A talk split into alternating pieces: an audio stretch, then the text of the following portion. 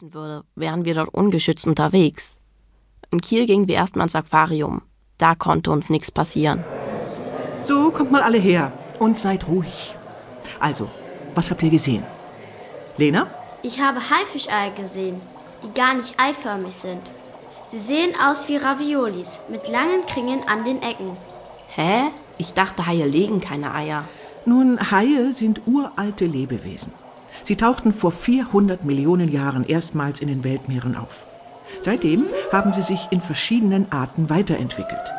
Heute gibt es Haie, die kleine Haifischjunge zur Welt bringen und solche, die Eier legen.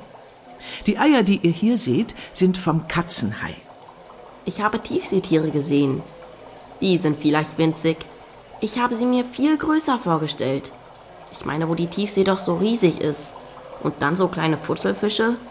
Aber es sind keine Lebenden. Die sind in Alkohol konserviert. Kannst du dir denken, warum? Ja, der Druck unten im Meer ist viel größer als an Land. Den kann man im Aquarium nicht nachbauen. Das heißt, wir können den Tieren nicht die Bedingungen schaffen, die sie brauchen. Deshalb gibt es nur präparierte Exemplare. Saki, was hast du denn gesehen? Viele verschiedene Becken, in denen verschiedene Tiere zu sehen sind. Ja, und? Wahrscheinlich sind einige Fische hier im Aquarium getrennt, damit sie sich nicht gegenseitig auffressen. Aber es gibt noch einen anderen Grund. Meer ist nicht gleich Meer, auch wenn wir der Ozean sagen. Wie meinst du das? Auf dem Globus ist der Ozean immer dunkelblau. In Wahrheit jedoch sind die Meere genauso unterschiedlich wie die Kontinente. Alle Gewässer und Meeresströmungen sind mal wärmer, mal kälter, mal mehr, mal weniger salzig. Aber ab 500 Meter Tiefe ist es überall dunkel. Sehr gut, Saki. Hier im Aquarium sind Fische aus der Ost- und der Nordsee, aus dem Atlantik, dem Pazifik, dem Indischen Ozean und dem Mittelmeer. Die Tiere und Pflanzen, die dort leben, sind perfekt an ihr jeweiliges Heimatmeer angepasst. Würden sie im Aquarium in ein anderes Becken gesetzt, könnten sie nicht überleben. Aber es gibt doch auch Fische, die überall unterwegs sind. Ja, auch das stimmt. Kennst du welche? Der Hering zum Beispiel. Frau Lehmann, es ist fast eins. Ich glaube, der Bus wartet auf uns. Oh je, Kinder schnell, wir müssen raus, um pünktlich beim Mittagessen zu sein. Typisch Menschen. Sobald sie ans Essen denken, sind sie weg. Ach, ich bin froh, dass Sie nicht geblieben sind. Ich mag es nicht, dauernd angestarrt zu werden. In diesem Becken kann man sich ja nirgends verstecken. Wieso?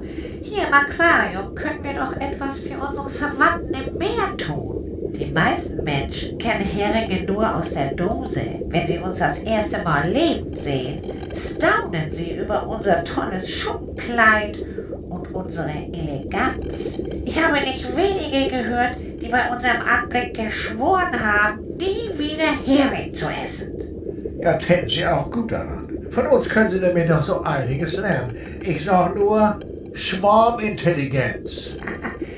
Ja, das können sie nämlich noch nicht. Sich zu Hunderten, ach was, zu Tausenden, Abertausenden zusammendrängen und sich dann wie ein einziger Körper bewegen. Ohne sich anzurempeln. Ohne dass einer das Kommando übernimmt. Und das trotz blitzschnellem Richtungswechsel. Ja, es gibt ein Menschensprichwort, das heißt, viele Heringe vertreiben den Wal.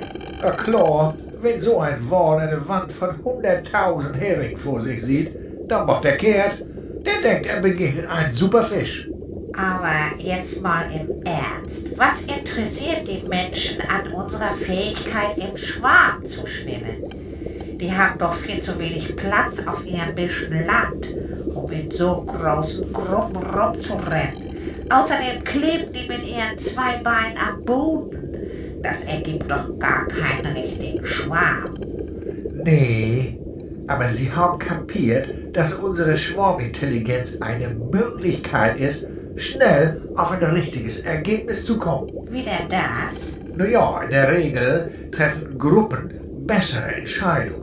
Das heißt, eine ganze Gruppe kann schlauer sein als der Einzelne.